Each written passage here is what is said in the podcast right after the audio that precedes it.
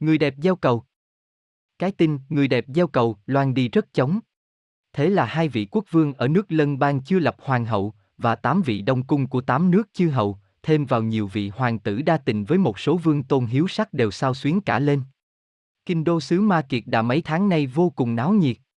Bộ kiến thiết xuất ra một số ngân quỹ lớn, để dựng lên những ngôi nhà mỹ lệ trang nghiêm chờ tiếp quý khách bốn phương. Mùa đông, gió mưa đã lặng lẽ rút lui, trăm thứ hoa lan bắt đầu chớm nở để đón mùa xuân về, kinh thành Ma Kiệt Đà cũng rộn lên như trăm hoa vậy. Rồi những đoàn lạc đà lông mướt như cỏ non, oai dũng tiến vào kinh đô, từng đoàn ngựa tốt yên cương toàn bạch ngân rầm rầm tiếp đến, và đây là đoàn bạch mã, hãnh diện trong những bộ yên cương vàng thắm như son. Nhưng người ta chú ý đến đoàn kỵ mã vào sau, có một đặc biệt làm dân chúng chú ý là phải.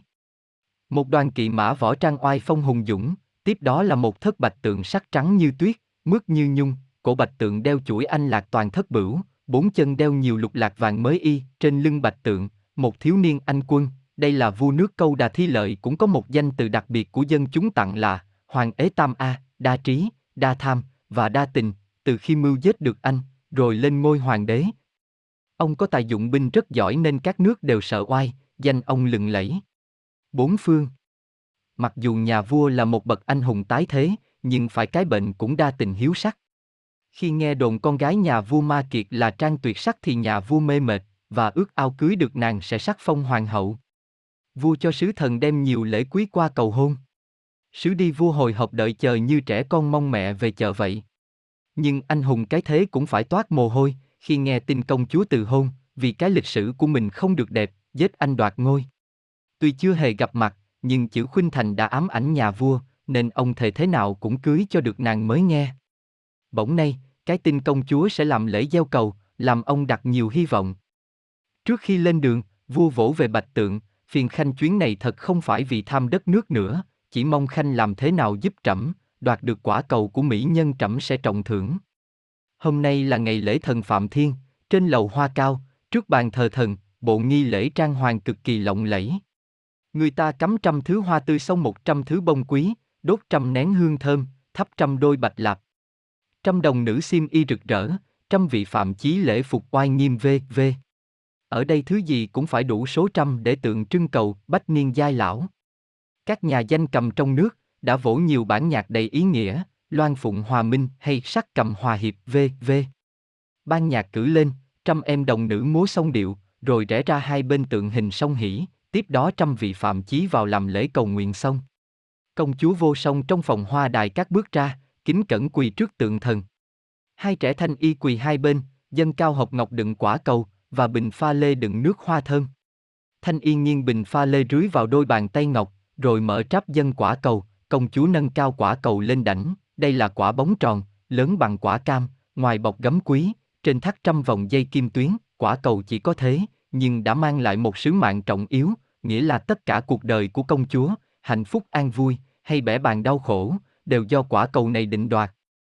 Nàng kính cẩn quỳ trước tượng thần rất lâu, khấn vái kỹ càng, ngày sanh, tháng đẻ, họ hàng làng nước vê, vê, cẩn thận nàng tha thiết cầu thần linh dung dũi, quả cầu gieo trúng người được nàng yêu, sẽ yêu nàng mãi mãi. Những bản nhạc chúc mừng tiếp tấu du dương vừa dứt, hàng vạn âm hưởng lao sao đều ngừng bặt. Tất cả chú ý nhìn lên lầu hoa, công chúa mặc lễ phục toàn sắc trắng tinh, đính nhiều hạt trai theo thành trăm hoa. Trên đầu là một tràng hoa kết bằng kim cương. Toàn thân nàng là cả một tượng nữ thần kỳ công của nhà điêu khắc danh tiếng, hay một bức tranh mỹ nhân do bàn tay họa sĩ tuyệt tài. Thật không biết cái đẹp của hằng Nga thế nào, nhưng ta cũng tạm mượn để ví với công chúa vô song khi ở trong lầu hoa lộng lẫy bước ra. Nàng đứng hẳn ngoài bao lân nhìn khắp một lượt. Thế là hàng trăm quả tim đứng đợi đoạt cầu, tuy không hẹn nhau mà đồng thời hồi hộp. Nhất là hoàng đế Tam A, khi nhìn rõ công chúa, ông kiêu hãnh và tự nghĩ, tài này sắc ấy thật xứng đôi, nếu ta đoạt được cầu thì ta thề sẽ thờ nàng trọn đời. Công chúa nhìn khắp một lượt rồi dồi cao quả cầu tung lên giữa hư không. Ôi! Bóng hạnh phúc, bóng hạnh phúc hiên ngang lơ lửng giữa hư không, làm cho quốc vương, điện hạ, sứ quân, ngớp ngớp chụp bắt. Nhưng làm sao bắt được bóng hạnh phúc? Quả bóng vô tư gặp luồng gió nhẹ, và trên quả cầu có chùm kim tuyến, nên trăm mối chỉ xuề trông rất đẹp, nó cũng không rơi xuống ngay được. Vì thế quả cầu cắt cớ lơ lửng giữa không trung, chập chờn trớ trêu trong khi trăm lòng mơ ước. Bỗng người ta nghe có tiếng người la to, á ông Sa môn, ông Sa môn ơi! Quả cầu vướng vào tích trượng của ông kia kìa. Thế là trống kèn trỗi dậy, để chúc mừng vị tân phò mã. Song vị sa môn vẫn khoan thai từ bộ, hình như người không biết có việc gì xảy ra. Đại phàm cái gì có tương đối mới tương tranh, còn cái không ngờ thì thật lòng cũng không nghĩ đến ganh ghét kịp. Như cuộc giao cầu này, nếu có một vị trong trăm vị quốc vương đại thần mà đoạt được quả cầu, thì chắc chắn có cuộc chiến tranh không khỏi. Nhưng đằng này quả cầu trớ trêu vướng toàn ten trên đầu tích trượng, thành thử trăm lòng như một, họ đều chưng hững và rồi vì đồng cảnh thất vọng như nhau, nên họ thông cảm nhau rất dễ. Phải chăng bóng hạnh phúc vô tình vướng vào đầu tích trượng hay tại thần lãng tai nghe khấn lộn, chớ ai nỡ đem cái ân ái buộc cho người xuất gia ly dục bao giờ? Không, không phải vậy. Thật ra khi công chúa đứng trên lầu hoa, nàng đã thấy trăm quả tim rộn lên vì sắc đẹp của mình, nàng nghĩ thầm, ôi! Chỉ vì một chút nhan sắc của ta, mà làm hao phí biết bao nhiêu của dân của nước. Ừ. Tim kia đã rộn ràng lên vì sắc đẹp thì sẽ có ngày lạnh lùng vì tuổi già. Và nếu một người trong số trăm người này đoạt được quả cầu thì ta e không khỏi xảy ra chuyện chẳng lành cho dân cho nước.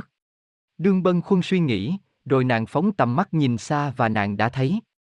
Nàng thấy một vị sa môn uy nghi trong bộ áo cà sa tay cầm tích trượng xa xa tiến lại, sa môn từ bộ thản nhiên giữa đám người đang rộn rịp. Ôi! Người đâu mà đẹp thế? Oai nghiêm như một vị thần linh ứng, từ bi như một bà mẹ dịu hiền và đỉnh đạt như một vị thầy mô phạm. Tâm quan thanh tịnh của người ly dục phát ra một sắc đẹp phi thường. Công chúa sững sờ nàng cảm thấy tràn lòng yêu kính. Nàng nói một mình, chỉ có quả tim này mới không rộn ràng trước sắc đẹp và chỉ có quả tim này mới không lạnh lùng trước tuổi già. Công chúa nhắm ngay vị sa môn, tung mạnh quả cầu vào người mặc dù trống dục còi thổi, nhạc trỗi, người kêu. Vị sa môn vẫn bất động, người cứ đi, và quả cầu cứ toàn ten trên đầu tích trượng. Một toán ngự lâm quân phóng ngựa chạy theo, kính tâu tân phò mã. Xin người hãy dừng chân, xin phò mã hãy dừng chân lại. Lạ thay người đi vẫn ung dung, mà ngựa chạy theo không kịp. Vua quan tân khách và dân chúng đều lao sao cả lên. Đoàn ngự lâm quân phóng ngựa theo sa môn, không biết đi về phương nào mà trong hoài không thấy. Trên lầu hoa, cả hoàng gia ngồi chờ tin tức, nhưng mãi đến chiều tối, mới có một người trong đoàn ngự lâm ban sáng, bơ phờ trở về tâu lại mới hay, vị sa môn ấy là thái tử tất đạt a con vua tịnh phạn nước xá vệ và ngài đã xuất gia, thành Phật hiệu Thích Ca Mâu Ni, ngài và đồ chúng vừa đến hôm qua, hiện nay đang trú tại rừng Tân Tần già. Còn đoàn ngự lâm theo ngài lúc ban sáng nay cũng theo ngài cạo đầu xuất gia học đạo hết rồi. Vua ngao ngán nhìn con gái yêu, không biết con tôi khấn khứa thế nào mà ra nông nổi này. Con ơi! Sa môn là người ly dục, lòng đã sạch ái ân, quả cầu con rơi lạc hướng rồi con à. Công chúa như người trong mê, nàng còn biết nói sao, khi lòng mình đã vướng một mối tình bâng quơ.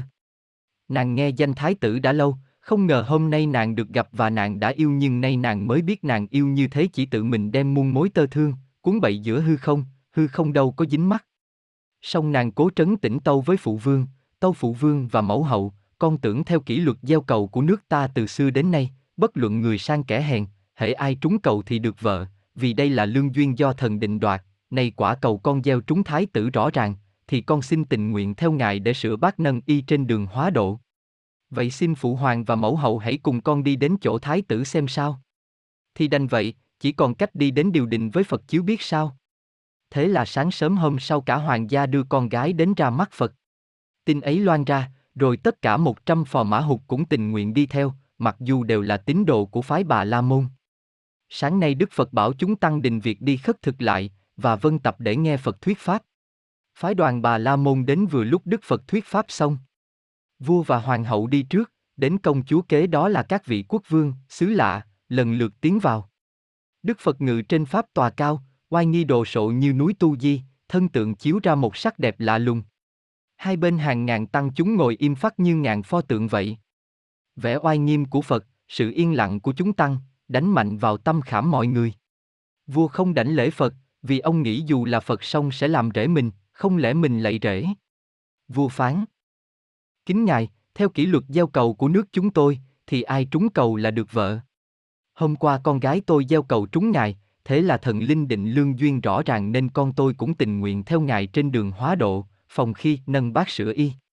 Đức Phật nhìn công chúa, Ngài yên lặng một lúc Thế Tôn mỉm cười, bỗng trong kim khẩu phóng ra một đạo hòa quang xanh chiếu lên đỉnh đầu công chúa, nàng toát mồ hôi, tụ thấy trên đầu rần rần ngứa, mồ hôi giọt xuống trán, xuống cổ, nàng lấy khăn lau rồi gãi, thì đụng một con gì mà xưa nay nàng chưa thấy cũng chưa biết tên, nàng len lén bỏ xuống đất, con chí đấy. Phật lại phóng một đạo hào quang vàng vào đôi mắt công chúa, nàng thấy sốn sang khó chịu, nước mắt tuôn ra, vừa lấy khăn lau, thì khóe mắt động hai cục ghèn khá lớn. Phật phóng một đạo hào quang trắng, chui thẳng vào mũi, nàng hắt hơi năm bảy cái mũi chảy ròng ròng. Rồi một đạo hào quang lục, tuôn vào trong miệng, công chúa ngáp luôn một giây, tiếp ho luôn một chuỗi, nàng nghe trong miệng có mùi thối ghê. Đức Phật phóng thêm một đạo hào quang đỏ, chiếu vào thân công chúa, làm nàng ngứa ngáy khắp người, gãi chỗ này chưa kịp đã ngứa chỗ khác, vừa lau ghèn thì mũi chảy, toan lau mũi thì chí cắn, nàng ho nàng ngáp, ủa, hắt hơi túi bụi, công chúa nhăn nhó khổ sở, bao nhiêu vẻ yêu kiều diễm lệ biến đâu mất hết, nàng hoảng kinh như một người điên. Tất cả pháp hội, nhất là đoàn bà La Môn đều rùng mình khiếp sợ. Nhưng may thay, Đức Phật đã nhiếp thần lực thâu hào quang lại. Công chúa và tất cả pháp hội như vừa thoát cơn mê dữ, nàng lấy lại bình tĩnh, sửa lại áo xiêm rồi quỳ mọc xuống đất, thôi thì vua quan chi cũng dẹp hết kiêu căng đồng quỳ xuống một loạt. Nhân đấy Đức Phật thuyết pháp, tứ niệm xứ cho cả đoàn nghe. Hỡi các thiện nam thiện nữ nhân, công chúa vô song, xưa nay nổi tiếng kiêu căng vì ý mình có nhan sắc, nhưng không biết sắc đẹp chỉ tạm bợ một thời gian, dù có lấy phấn song nhung gấm ngọc ngà, bao bọc ở ngoài cũng không che được mắt người trí tuệ. Vừa rồi như lai phóng quang để trong pháp hội nhận rõ, thân người là bất tịnh, dù đương buổi niên hoa, nhưng không tắm thì hôi, đại tiểu vẫn thối, ghen đờm mũi giải, mồ hôi huyết khí tim gan phèo phổi vê, vê, mỗi chỗ lại có vô số vi trùng rút chảy, phá hoại hoành hành thân thể chúng sanh trong từng sát na, thân thể chỉ là một đống nhơ nhớp đáng ghê tởm đối với người có trí tuệ, ta lại quán sát do sáu căn xúc đối với sáu trần, lãnh thọ cảnh đẹp thì sanh tâm ưa. Ưa thì muốn tất cả cái ưa về mình, lãnh. Thọ cảnh xấu lại sanh tâm ghét, ghét thì muốn đùa cái ghét cho người, nhưng mới ưa, thì ưa khó đến, đuổi ghét thì ghét không đi. Chung quy không ngoài khổ vui đối đãi. Như Lai thấy chúng sanh trong tam giới, ngồi bàn chuyện khổ vui, thật không khác hai tụ nhân nói chuyện khổ vui trong lao ngục. Chỉ có khi nào ra khỏi lao ngục lấy lại được tự do mới thật vui vậy. Cũng như thế, chúng sanh còn ở trong lao ngục tam giới thì không thể nói chuyện khổ vui được, chỉ khi nào thoát khỏi lao ngục tam giới mới gọi là an vui chân thật. Này các thiện nam tử, thiện nữ nhân. Ta lại quán sát các pháp là vô ngã, phân tể đầu số, chia sẻ quán sát, từ nhân sanh đến vũ trụ, đều do nhân duyên kết hợp mà thành, thật không có cái ngã, thật thể, không có cái ngã tồn tại, người trí tuệ quán vạn pháp đều như huyễn nên không đắm trước. Và ta lại quán tâm thức, vọng, tâm, ý thức, là vô thường, khi thương khi ghét, lúc giận lúc vui đều do ý thức phân duyên rồi phân biệt chấp trước điên đảo, vì vậy mà kiếp luân hồi trong biển sanh tử. Như Lai vì quán sát, thân bất tịnh, tâm vô thường, thọ thì khổ, pháp vô ngã, nên đoạn trừ được ân ái, dứt bỏ hẳn lợi danh, vào núi tuyết tu khổ hạnh và chứng được bốn đức niết bàn, thường, lạc, ngã, tịnh. Cảnh yên lặng trong chúng hội, tiếng phát âm của Phật du dương như một bản đàn vô huyền, không dây, thảnh thót như tiếng chim ca lăng, tất cả vu quan trong pháp hội mắt thấy tai nghe thân tâm vô cùng thanh thoát. Công chúa vô song nhất thời viễn trần ly cấu liền chứng quả dự lưu, tu đà hoàng. Riêng hoàng đế Tam A, ông suy nghĩ nhiều trong lời Phật dạy, ôi!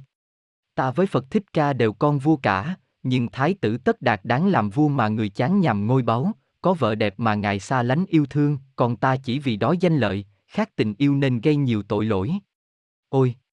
Ê u từ một con người nhưng thái tử đã trừ tận cùng thú tánh, để vương mình lên địa vị thánh nhân, còn ta? Ta chỉ vì không ngự trị được lòng tham nên tự gieo mình vào địa ngục. Ôi! Dục vọng! Chỉ kết quả trong đau khổ, trong nguy hại. Trong lúc ông quan sát và thành thật ăn năn tội lỗi của mình, nên tâm khai ý giải rồi ông xin tình nguyện đầu Phật xuất gia. Phật bằng lòng, vào bảo tôn giả A Nan trao y bát cho ông, lại cả cây tích trượng hôm qua nữa. Ông kính cẩn quỳ thẳng nhận lãnh pháp bảo, khi ông thấy quả cầu còn treo lủng lẳng trên đầu tích trượng bất giác ông mỉm cười, ừ, bóng hạnh phúc. Rồi ông ôm chặt y bác vào lòng. Chỉ có hạnh phúc này, mới là hạnh phúc chân thường bất biến. Ư a mình và người đến nơi an lạc vĩnh viễn.